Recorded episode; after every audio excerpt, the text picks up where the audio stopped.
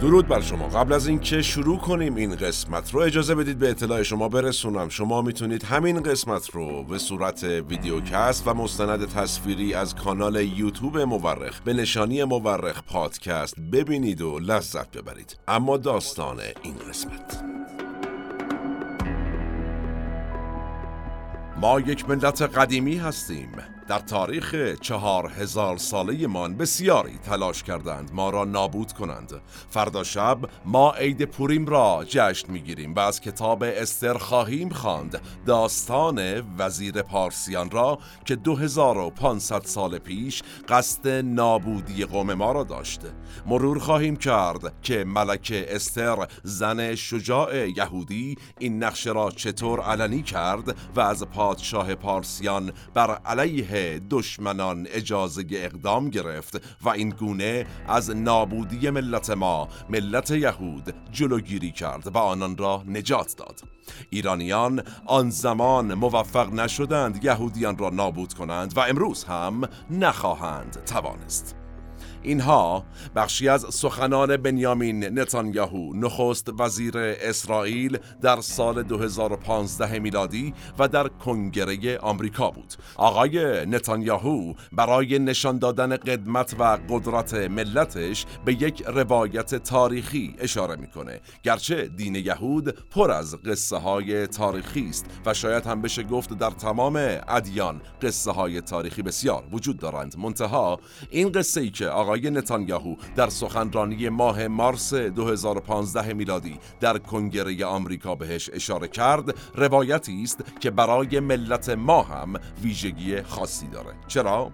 چون به تاریخ ما هم گره خورده و این روایت ادعا داره که در ایران در زمانی ده ها هزار ایرانی به دست یهودیان کشته شدند و حالا و امروز بعد از گذشت 2500 سال یهودیان دنیا هر سال تاریخ این روایت رو و اون روز رو جشن می‌گیرند. ما در این قسمت از مورخ رفتیم سراغ این قصه و روایت تاریخیش و به این سوال پاسخ خواهیم داد که چه مقدار از این داستان واقعیه چه مقدارش کیکه و در واقع افسانه است. سلام من احمد آشمی هستم و این اپیزود 102 از پادکست مورخه که آذر ماه 1402 منتشر میشه. ما در این قسمت از مورخ رفتیم سراغ پوریم یکی از جشنهای یهودیان که به مناسبت کشدار گسترده ایرانیان برگزار میشه. منابع این قسمت از مورخ هم اول کتاب کنترا آپیونم اثر فلاویوس جوزفوس و دوم مقاله پوریم و پورپیرا اثر دکتر شروین وکیلیه. به اعتقاد اغلب مورخین تاریخ بیش از آن که علم باشد یک هنر است. هنر کنار هم گذاشتن شواهد. ما در پادکست مورخ هر بار یکی از پازل های تاریخ رو کنار هم می‌ذاریم. نظر فراموش نشه و نوش گوش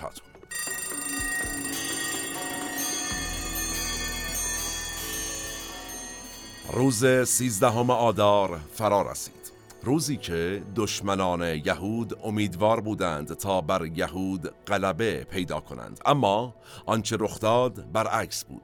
و این یهودیان بودند که بر دشمنان خیش غلبه کردند و هزاران هزار ایرانی قربانی انتقام یهودیان شدند. زبانه آتش این انتقام به قدری بلند بود که هامان وزیر و ده فرزندش پانصد تن از مردمان شوش و هفتاد و هفت هزار نفر از مردمان ایران زمین در سرتاسر سر کشور همه و همه کشته شدند.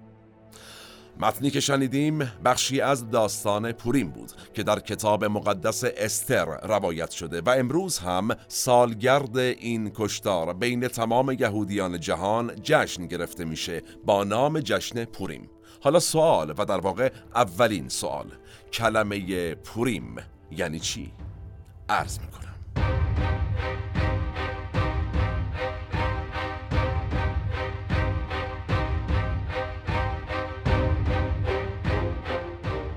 واژه پوریم در زبان عبری از ریشه کلمه پرو به معنای فال گرفته شده و عملا معنای قرعه انداختن میده.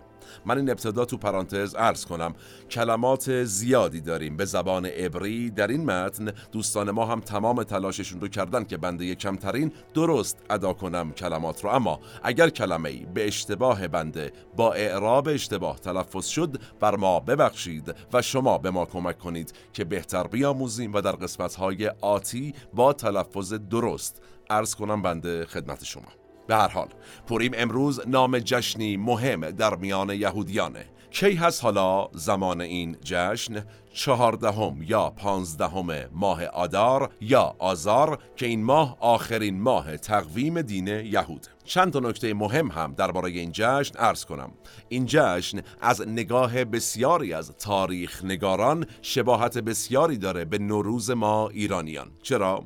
چون مثلا ایرانیان مسلمان در جشن نوروز متن کتاب مقدسشون یعنی قرآن رو می‌خونن اونا هم یعنی یهودیان یکی از کتب مقدس خودشون رو می‌خونن یعنی استر. از اون طرف ما ایرانیان معمولا برای جشن نوروزمون غذای مخصوص داریم که اغلبم سبزی پلو با ماهی است. غذای سنتی نوروز. یهودیان هم غذای مخصوص خودشون رو دارن برای این جشن. اسمش چیه؟ سعودت پوریم. که شامل چیست؟ یک شیرینی به اسم گوش هامان که از خشخاش درست میشه و یادآور گوش بریده وزیر دربار ایرانیانه و در کنارش هم کلی شراب. یه نکته دیگه هم بگم. در مناسک جشن پوریم یهودیان آمده است که باید یهودیان طوری مست کنند که نتونن بین ارور هامان یعنی هامان لعنت شده و باروخ مردخای یعنی مردخای مبارک تمایز قائل بشن. یعنی نتونن این دوتا رو تشخیص بدن. انقدر باید بالا باشن. اصلا ببین چه خبره. از اون طرف عیدی دادن و صدقه و خوراکی به کودکان و اینها رو هم به این داستان ها و مناسک اضافه بکنیم. و این نتیجه رو بگیریم با هم که بیشباهت به نوروز ما نیست. مناسک جشن پوریم یهودیان.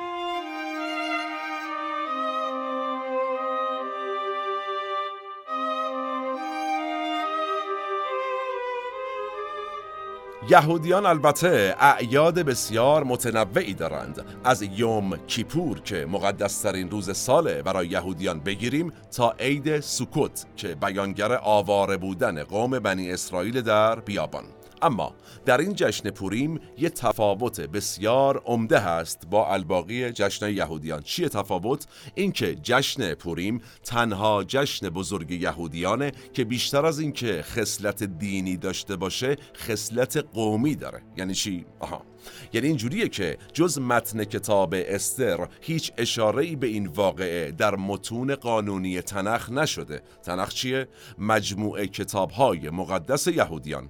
تو پرانتز توضیح بیشتر هم بدم. این تنخ شامل 24 کتابه که این 24 کتاب با هم سه کتاب تورات کتاب انبیا یا نویم و کتاب کتوویم یا همون مکتوبات رو تشکیل میدن. اینا روی هم اینا رو تشکیل میدن. و این سه کتاب بین مسیحیان هم مقدسه علاوه بر یهودیان. مجموعش هم در کتاب مقدس عبری یا همون عهد عتیق یه ذره بالا پایین شده اومده. حالا توی این مجموعه تنخ که در واقع ترکیبیه از حروف اول این سه کتابی که عرض کردم در زبان عبری یعنی تورات و نویم و کتویم هیچ اشاره‌ای به واقعه پوریم نشده. چه نتیجه می‌گیریم از این جشن پوریم؟ نه یک جشن مذهبی بلکه بیشتر یک جشن قومیه. یعنی مربوط به تاریخچه قوم یهوده. خدا و یهوه و پیامبران و اینا خیلی توش نقشی نداشته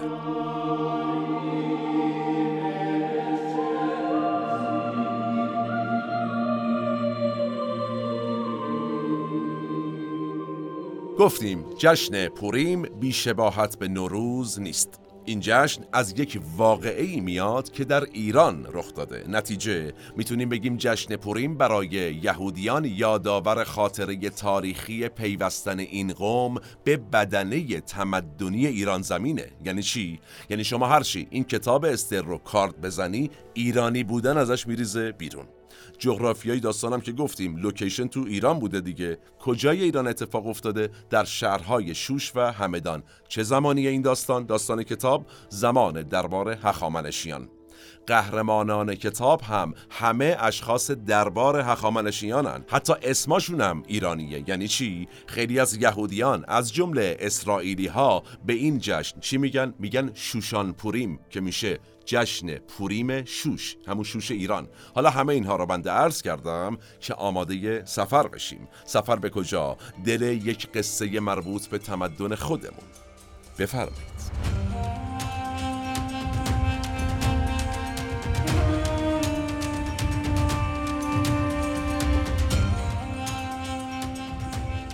داستان استر با شخصی به نام اخشورش که عموم متخصصان متون کهن و مورخان یهود معتقدند این اخشورش همون خشایار شاه بزرگه آغاز میشه. این داستان اینجوری شروع میشه که جناب اخشورش یه جشن بسیار بزرگی در پایتخت امپراتوری خودش یعنی همون شهر شوش برگزار کرده بوده. تو روز هفتم این جشن آقای اخشورش میره به همسرش که اسمش بوده ملک وشتی دستور میده که عزیزم لخت و اور بدون پوشش. پاشو بیا جلو مهمونا که همه متوجه زیبایی ملکه ایران بشن. که منم اونجا بگم که این کیس جدید منه و نتیجهش هم چی بشه؟ مهمون ها برخی مواضعشون بسوزه و در ادامه هم آب بریزن اونجایی که میسوزه. اما خانوم وشتی همسر ایشون از این دستور سرپیچی می‌کنه. میگه یعنی چی؟ آقای اخشفروش هم که تعارف نداشته شاکیتور عصبانی دستور میده که ایشون از مقام ملکه خل شود. مامورای حکومتی هم پاشن برن در سطح کشور. دادار دودور بوغ و کرناک آی مردم. آی جماعت چه خبره؟ دختران زیباروی ایرانی برای انتخاب شدن تشریف بیارن شوش ثبت نام کنن که دربار از این داستاناس اخشفروش می‌خواد ملکه انتخاب کنه. حالت سیندرلا توری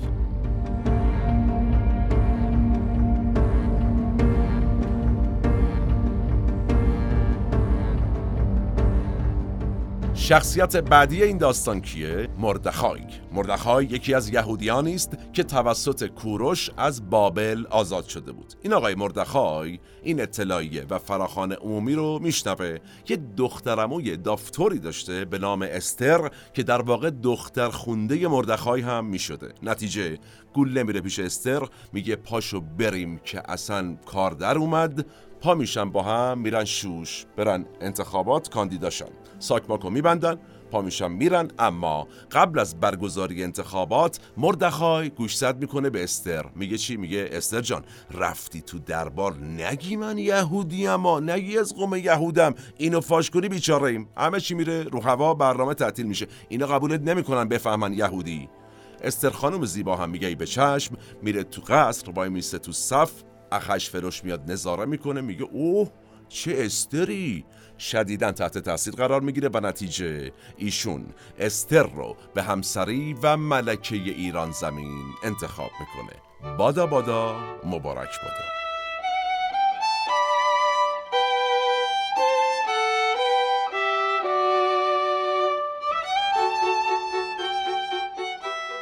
استر شد ملکه ایران. مردخای شاد و خوشحال. از اینکه پلنش جواب داده برمیگرده سر زندگیشو داشته زندگی عادیشو می‌کرده که یهو یک روزی از توطعه دو نفر از افراد دربار به نامهای بیقتان و ترش با خبر میشه. حالا اینکه چطور با خبر میشه خودش بحثی است. فرض برای می‌گیریم که با خبر شد. توطعه چی بوده؟ می‌خواستن این دو نفر جناب اخشفروش پادشاه رو بکشن. آقای مردخای گول میره به استر؟ میگه برو به گوش شاه برسون که داستان اینه. استر خانم به سرعت توفیق زیارت شاه رو پیدا می‌کنه. داستان رو بهش میگه و نتیجه خیانتکاران اعدام میشن. بعد از اعدام پادشاه میاد به میگه که خانم جان از کجا فهمیدی اینا می‌خوان ترتیب منو بدن؟ استرم میگه من یک پسر عمو دارم مردخای نام. اون کارو در آورد اون به ما گفت. و چه میشه؟ این کمک مردخای مورد توجه شاه قرار می‌گیره و مردخای به یک سمت و بروبیایی برای خودش در دربار دست پیدا می‌کنه.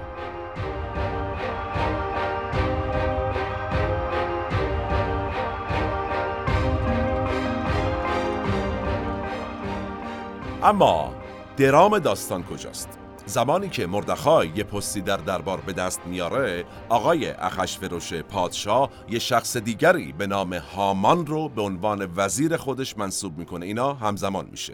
توی توضیحات هم این رو آوردن که این آقای هامان از قوم امالقه بوده که این قوم امالقه اساسا دشمن یهود بودن در کل تاریخ. البته در خود کتاب استر بهش اشاره نشده اما بعدا توی متون تکمیلی تر راجع به این داستان نوشتن که اینها از قوم امالقه بودن یعنی اینجوری به نظر می‌رسه که نشستن با خودشون فکر کردن که خب این هامان چرا با یهودیان بد بوده؟ آها امالقه بوده دیگه احتمالا. بنویس آقا امالقه بوده. اسم امالقه هم در تورات اومده به عنوان اعرابی از نسل اسحاق که دشمن یهودیان بودن خلاصه مردخایی که در دربار شاه زندگی می‌کرده و منصبی داشته مورد غضب هامان وزیر قرار می‌گیره. چرا؟ یه روزی هامان داشته رد می‌شده میگه آقا این چرا به من تعظیم نمی‌کنه این آقای مردخای؟ و از اونورم یهودیان اعتقاد دارند که ما غیر از به یهود به کسی تعظیم نمی‌کنیم. و این رو هم گفتیم که مردخای نه تنها به استر گفته بود خودشم یهودی بودنش رو پنهان می‌کرد. خلاصه بر اساس کتاب استر مردخای به هامان تعظیم نمی‌کنه چون یهودی بوده و فقط به یهودی می‌خواسته تعظیم کنه. نتیجه هامان شک می‌کنه و متوجه میشه که این مردخای یهودیه. و چه می‌کنه؟ تصمیم می‌گیره برای انتقام بابت این بیادبی و تعظیم نکردن یهو نه تنها مردخایو بلکه کل یهودیان رو قتل عام کنه. اصلا عصبی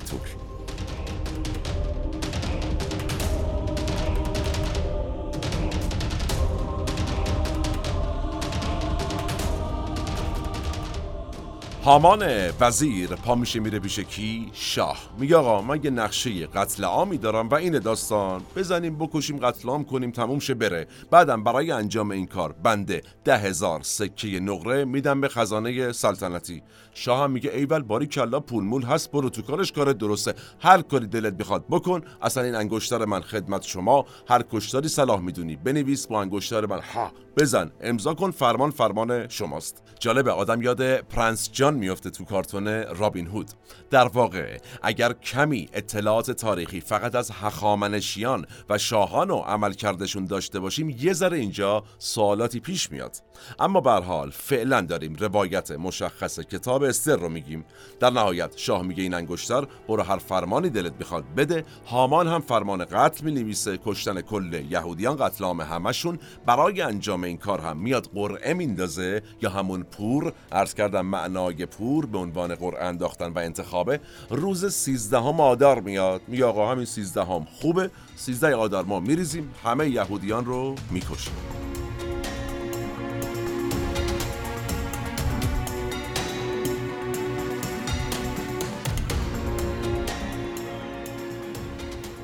آقای مردخای که سابقه پیدا کردن توطعه و شنیدنشو خیلی خوب داشته توطعه قبلی پیدا کرده بود متوجه این توطعه هامان هم میشه. چه می‌کنه؟ میره میشه استر میگه جون مادر دی کاری بکن یه جوری برو نظر شاه و تغییر بده بیچاره ما اما کار به همین راحتی نبوده.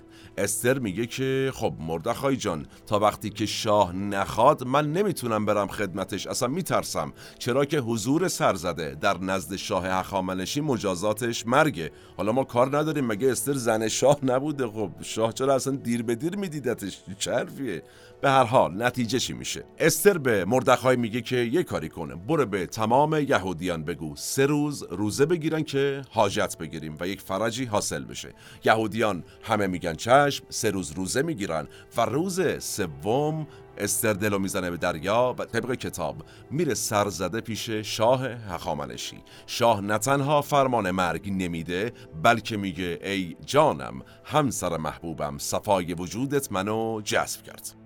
و استر. مجازات مرگ نمی شود هیچ بلکه شاه بهش میگه که پاشو بریم هامان. یه جشنی گرفته با هم بریم کاپل توری. بریم اونجا شرکت کنیم. استر میگه حل من خیلی استقبالم می‌کنم. فقط من قبلش درخواستی دارم. یه کوچولو از زنانگی هم طبیعتا استفاده می‌کنه. میگه میام ولی شرط داره. آقای پادشاه میگه خب حالا جشن و بیا اونجا با هم صحبت می‌کنیم دیگه.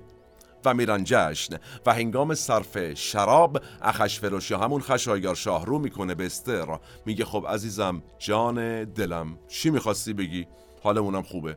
حتی توی کتاب استر روایت چیه؟ میگه خشایار شاه یا همون اخشفروش حاضر بوده نصف مملکت رو اعطا کنه به استر. اون لحظه ای که میگه درخواست چیه؟ یعنی حال چقدر خوب بوده.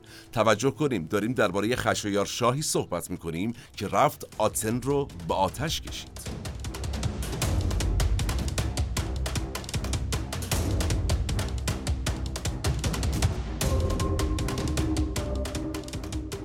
خلاصه شاه به استر میگه درخواستت رو بگو. و استر چه می‌کنه؟ سفره دل باز می‌کنه. میگه علا حضرتا قبله عالما بند یهودیم. حالا نشده بگم خیلی اصخایی می‌کنم. الانم وقت این حرفا نیست. اینا به کنار هامان وزیر شما تصمیم گرفته کل قوم یهود رو نابود کنه. منم خیلی ناراحت میشم از الان گفته باشم. خشایار شاه میگه ناراحت میشی؟ چه کار اشتباهی؟ مثلا من یعنی چی این کار؟ دستور اعدام هامان رو همون لحظه صادر می‌کنه. نویسنده داستان هم خیلی جالبه. کلا توضیح نمیده که مگه هامان با شاه هماهنگ نکرده بود. مگه انگشتر نداده بود پادشاه. چجوری شد شاه تشتکش برای تعجب کرد از شنیدن این توطعه هامان؟ و به قول دکتر روزبه زرنکوب این متن اصلا انسجام نداره داستانش. بگذاریم روایتگر داستانیم.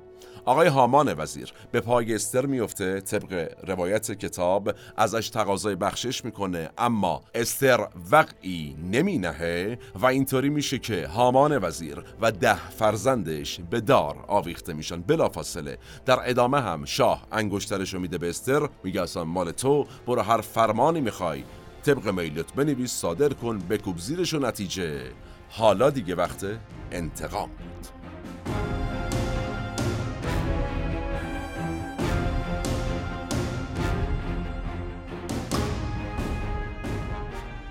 روز سیزدهم آدار 500 نفر از مردمان شوش و هفتاد و هفت هزار نفر از مردمان ایران زمین به فرمان استر قتل عام میشن. قتل عامی که نه هیچ مقاومتی از طرف مردم در مقابلش گزارش شده یا نوشته شده در داستان استر. و نکته مهمتر این که تو هیچ منبع دیگری از این قتل عام یاد نشده بهش اشاره نشده. به هر حال طبق کتاب مردخای داستان این قضیه رو و این قتل عام ایرانیان رو و یه جورایی انتقام یهودیان و انتقام استر رو توی یه نامه می نویسه میفرسته برای تمام یهودیان که آقا چهاردهم و پانزدهم ماه آدار به خاطر این اتفاق از این به بعد جشن تا اطلاع ثانوی. و از اون زمان هر سال چهاردهم و پانزدهم آدار این جشن برگزار میشه و نکته مهمش امروز مقبره استر و مردخای در شهر همدان ما یکی از انبیای مورد زیارت یهودیانه. این رو هم پرانتز ارز کنم که محلی های همدان میگن مردخای اما اسم ایشون در تاریخ اسم درستش مردخای.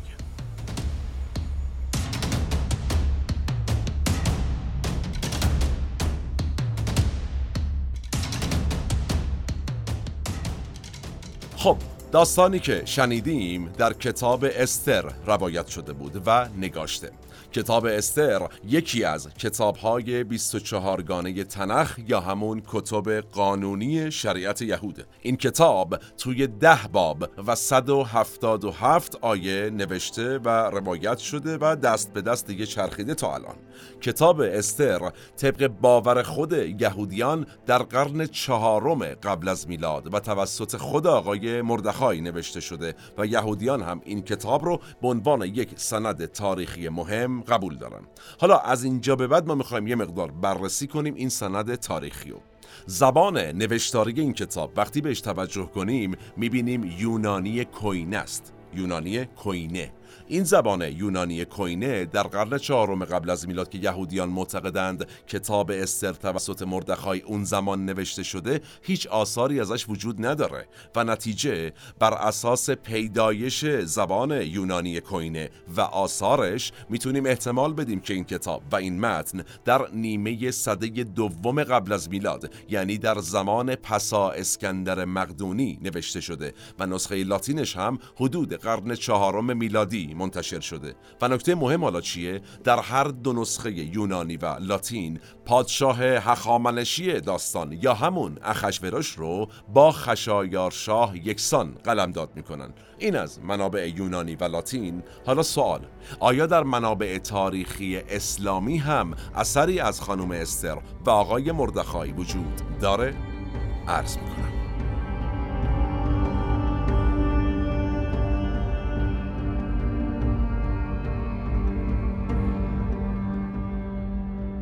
بین منابع اسلامی کتاب تاریخ تبری و مروج الذهب مسعودی اشاره هایی به این داستان کردند. اما یه تفاوت های قابل توجهی وجود داره نسبت به داستان کتاب استر. یعنی داستانی که تا الان بنده تعریف کردم در این قسمت. توی کتاب تاریخ تبری از یک شخص یهودی با نام استر یا استوریا نام برده میشه اما ایشون رو به جای اینکه زن خشایار شاه عنوان کنن زن اردشیر یکم و مادر بهمن می‌دونستند در کتاب تاریخ تبری از اون طرف هیچ اشاره هم در تاریخ تبری به توطعه ضد یهود و این جشن پوریم نشده. مسعودی هم در کتاب خودش چی میگه؟ استر یهودی رو ناجی قوم یهود خطاب می‌کنه اما هیچ اشاره دوباره به داستان پوریم نمی‌کنه. در حقیقت ما هیچ سند تاریخی مبنی بر وقوع همچین اتفاقی چه در منابع ایرانی و چه در منابع غیر ایرانی یا در منابع اسلامی و چه حتی در کتابهای دیگر یهودیان و در ادامه در داستانهای گفتاری و تاریخ شفاهی سندی ازش نداریم که بتونه این ادعا رو اثبات کنه. مثلا اگر شما کلمه به کلمه کتاب نه جلدی تاریخ هرودوت رو بخونید که بسیار قابل استناد در تاریخ جهان با اینکه در خصوص خشایار شاه بسیار نوشته شده در تاریخ هرودوت اما یک کلمه از داستان پوریم و داستانهایی که در کتاب استر نوشته شده پرداخته نشد.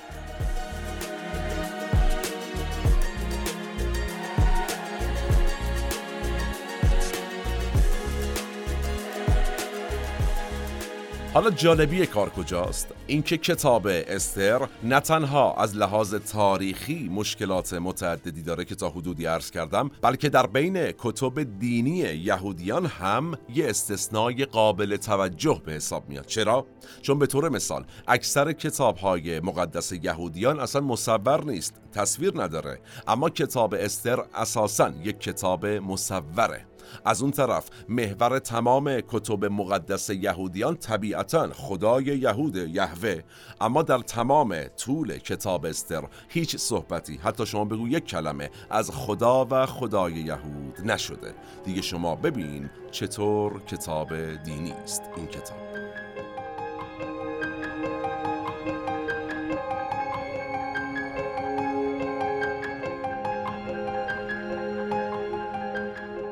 البته ایرادهای وارده به این کتاب به اینهایی که عرض کردم ختم نمیشه. تو دل خود داستان وقتی ما بریم و اون داستان رو با اسناد تاریخی قیاس کنیم تا حدودی استورهی بودن این ماجرا بیشتر مشخص میشه. مثال بزنیم براش. توی داستانی که در کتاب استر اومده نوشته شده که پادشاه برای اینکه زنی برای خودش انتخاب کند یک مسابقه می‌ذاره بین تمام دختران کشور یعنی همون حالت سیندرلا توری و اما وقتی به منابع تاریخی قابل استناد چه اسلامی چه غیر اسلامی چه غربی یا شرقی نگاه کنیم می‌بینیم که اشراف هخامنشیان به رسم درون همسری پایبند بودن. یعنی چی؟ یعنی فقط با زنان قبیله خودشون ازدواج می‌کردن. از اون طرف ملاک فقط زیبایی نبوده که هر کی خوشگلتر بود بشه زن شاه. در عصر هخامنشیان بسیار سنت هست که معیارهایی مثل مهارت‌های شخصی خانه خانواده، اصل و نسب و خیلی چیزای دیگه مهم بوده برای انتخاب ملکه هخامنشیان. توجه کنیم که آقای هرودوت در کتابش ذکر می‌کنه که پادشاهان هخامنشی فقط با خاندانهای برگزیده و خاص وصلت می‌کردند.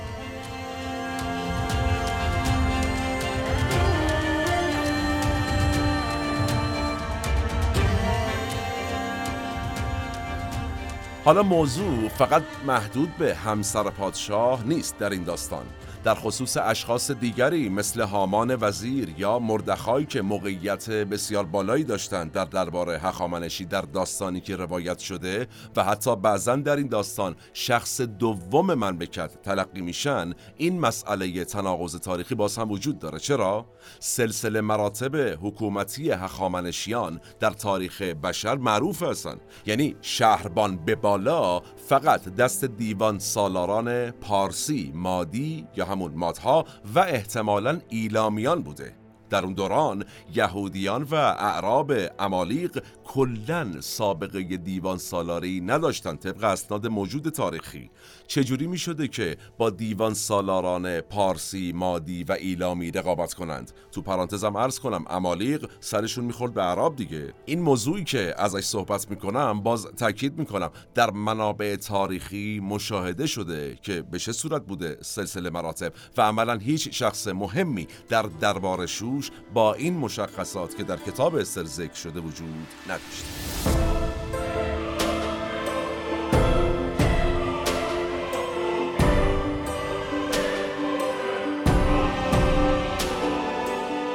خب تا اینجا دو نکته رو گفتیم. یکی بحث همسر پادشاه بود دوم بحث سلسله مراتب در حکومت هخامنشی.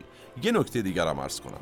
در کتاب استر اینطوری مطرح شده که پادشاهان هخامنشی دشمنی قطعی و پذیرفته شده ای داشتن با آین یهودیان. یعنی اصلا بعدشون می از یهودیان.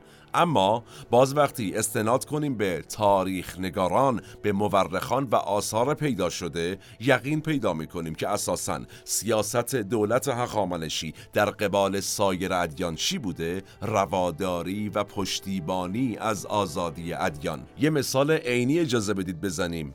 فارغ از نوشته های کتاب ها طبق پاپیروس های پیدا شده در منطقه الفانتین مصر یهودیان این منطقه از شخص خود شهریار ایران زمین اجازه چی داشتن که معابدشون رو بسازن و تمام آین و رسومات خودشون رو تمام و کمال بدون هیچ مشکلی برگزار کنن که باز این موضوع خلاف نوشته های ثبت شده و روایت کتاب استره.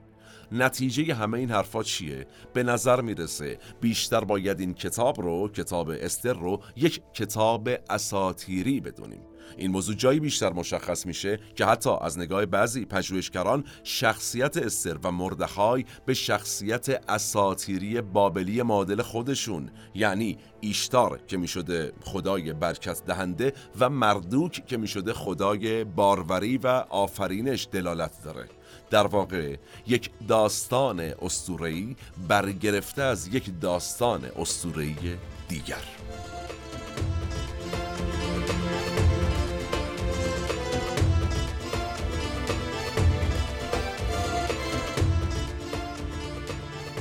حالا تا اینجا در مورد رد مستند بودن داستان استر و مردخای گفتیم اما این رو هم بیاین دربارش صحبت کنیم که با وجود اینکه احتمالا داستان و شخصیت ها اسطوره‌ای هستند اما وقوع درگیری بین کارگزاران دربار هخامنشی و یهودیان در عصر هخامنشیان چیز بعیدی نیست. یعنی چی؟ یعنی احتمال داشته اینا با هم اختلاف پیدا بکنن و دعواشون هم بشه ولی نه قتل عام.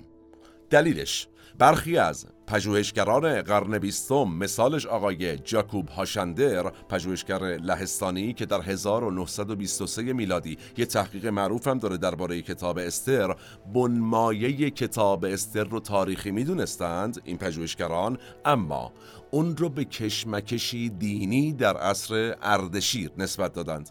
مثلا این دسته از مورخان در متن اولیه کتاب استر اومدن دلیل درگیری هامان وزیر و یهودیان رو امری دینی تلقی کردند. به صورتی که چون مردخای که نماد یهودیان در واقع از نظر مورخان به هامان سجده نکرده هامان تصمیم گرفته که قتلام کنه یهودیان رو. با تحلیل همین آقای جاکوب هاشندر پژوهشگر لهستانی کل این داستان نمادی از کشمکش های دینی در اون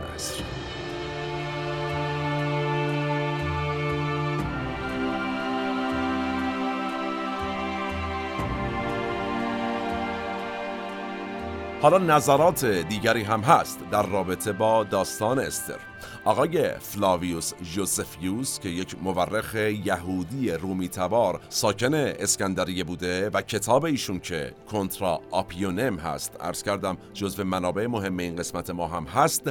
نوشته ای داره ایشون با مضمون درباره یهودیان. در کتابش. گفتیم با توجه به زمان داستان احتمالا کتاب استر در عصر پسا اسکندر نوشته شده. در واقع همون تاریخی که آقای فلاویوس هم توش زندگی می‌کرده.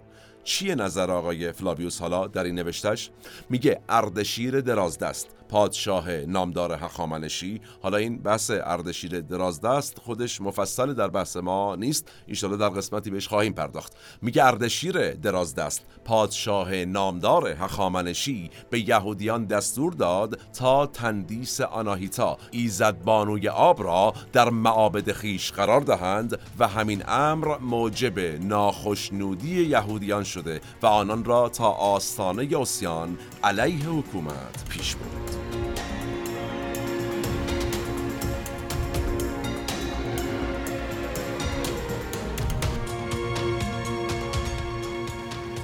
اگر نگاه دقیق تری به این نظر و روایت آقای فلاویوس در کتابش بندازیم می‌تونیم ببینیم که مبنای تاریخی هم داره واقعا این نوع نگاه چرا؟ اردشیر رو در تاریخ احیا کننده آین ناهید و مؤسس ساختار نوین نظم دینی در شاهنشاهی اخامنشی می‌دونن و این رو هم تقریبا می‌دونیم که اردشیر برای اولین بار ساختن تندیس ناهید رو در معابد این ایزد بانو رواج داد. از اون برم می‌دونیم طبق کتب تاریخی یهودیان کلا یه گیری داشتند مقاومتی داشتند در برابر بت پرستی و این گیر یهودیان یکی از محورهای کشمکش بین یهودیان و رومیان هم بوده. این رو کتب تاریخی میگن.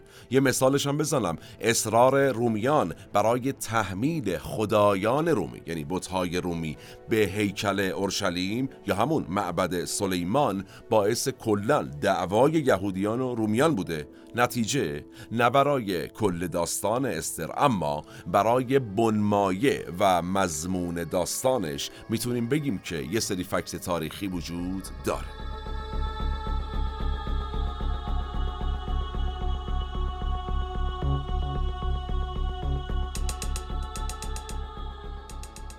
این احتمال که داستان استر مربوط به پادشاهی اردشیر بوده نه خشایار شاه یه فکت دیگه هم داره یعنی از اینجا بیشتر تقویت میشه که در توسفتا یکی از متون دینی یهود که نکات اضافی رو اومده مطرح کرده و البته جزو کتب تنخ نیست چی نوشته شده؟ نوشته که هامان لباسی با نقش ایزدان بیگانه برتن داشته این از این از اون طرف آقای راشی مفسر یهودی کتب تنخ در قرن هفدهم میلادی در تفسیرش این رو آورده که هامان وزیر پس از مرگ همچون خدایی پرستیده می‌شد. پس چی شد؟ تو کتاب تو سفتا گفتن که هامان لباسی داشته با نقش ایزدان آقای راشی هم که گفته مثل خدا پرستیده می‌شده. این دوتا رو نگه داریم؟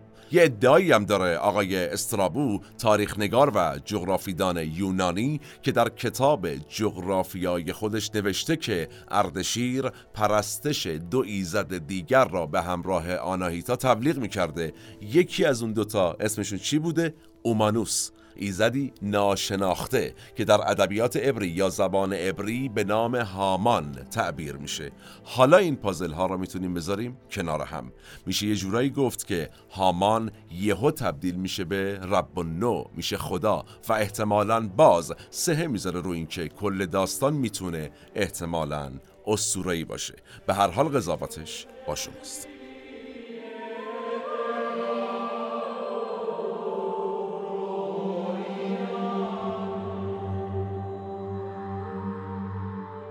اگر با دقت در ذات و بنیاد داستان جشن پوریم نگاه کنیم بیشتر از اینکه متوجه دشمنی یهودیان با ایرانیان بشیم این داستان حاکی از پیوند عمیق و دوستانه فرهنگ یهودیت و ایرانیت رو داره. متاسفانه اشخاصی در طرفین ماجرا بودند و هستند و خواهند بود که تلاش می کنند که با شعله ور کردن بعضی موضوعات و پرداختن به هواشی داستان بر تبل جدایی این دو مردمان بکوبند. در این حد که از کل 177 آیه کتاب استر فقط نه آیه به انتقام یهودیان از دشمنانشون اشاره داره. اما تمام تمرکز این دوستان روی همین نه آیه است. یا یکی دیگه از این موارد مغرزانه شخص خشایار شاهه که یه جوری معرفیش کردند که همباره مورد غضب ضد ایرانیان باشه. نمونه این موضوع هم در فیلم 300 مثلا به وضوح میشه دید. حالا به رسم همیشگی مورخ فیلم هم معرفی کنیم. فیلم 300 در سال 2006 ساخته شد یا فیلم های دیگه ای در این مضمون که شخص خشایار شاه رو بخواد زیر سوال ببره فیلم استر و پادشاه مسئول 1960 میلادیه یا فیلم کتاب استر که 2013 میلادی ساخته شد. اینها کاملا این نگاه مغرضانه رو می‌تونه نشون بده.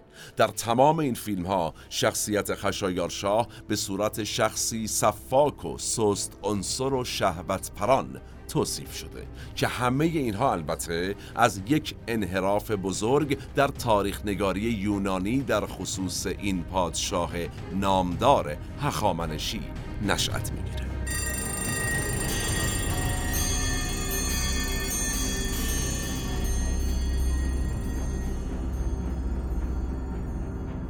در نهایت به نظر می‌رسه وقتی نگاهی درستتر داشته باشیم و البته نگاهی نازکتر به ماجرا پیوند عمیق و دوستانه این دو قوم یهودیان و ایرانیان رو می‌تونیم ببینیم.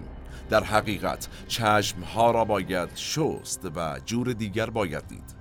یهودیان ایران همواره بخشی از مردمان این مرزبوم بودند هستند و خواهند بود و یقین داریم تفکرات ایدولوژیک هیچ جوره نخواهند توانست حقیقت را و چنین ارتباطی را قطع کنند.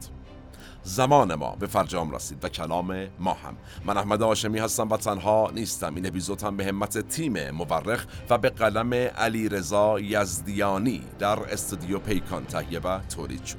تا چند روزاتی و موضوع جذاب بعدی سالم باشید و در صلح شما رو به تاریخ میسپارم و میبینمتون.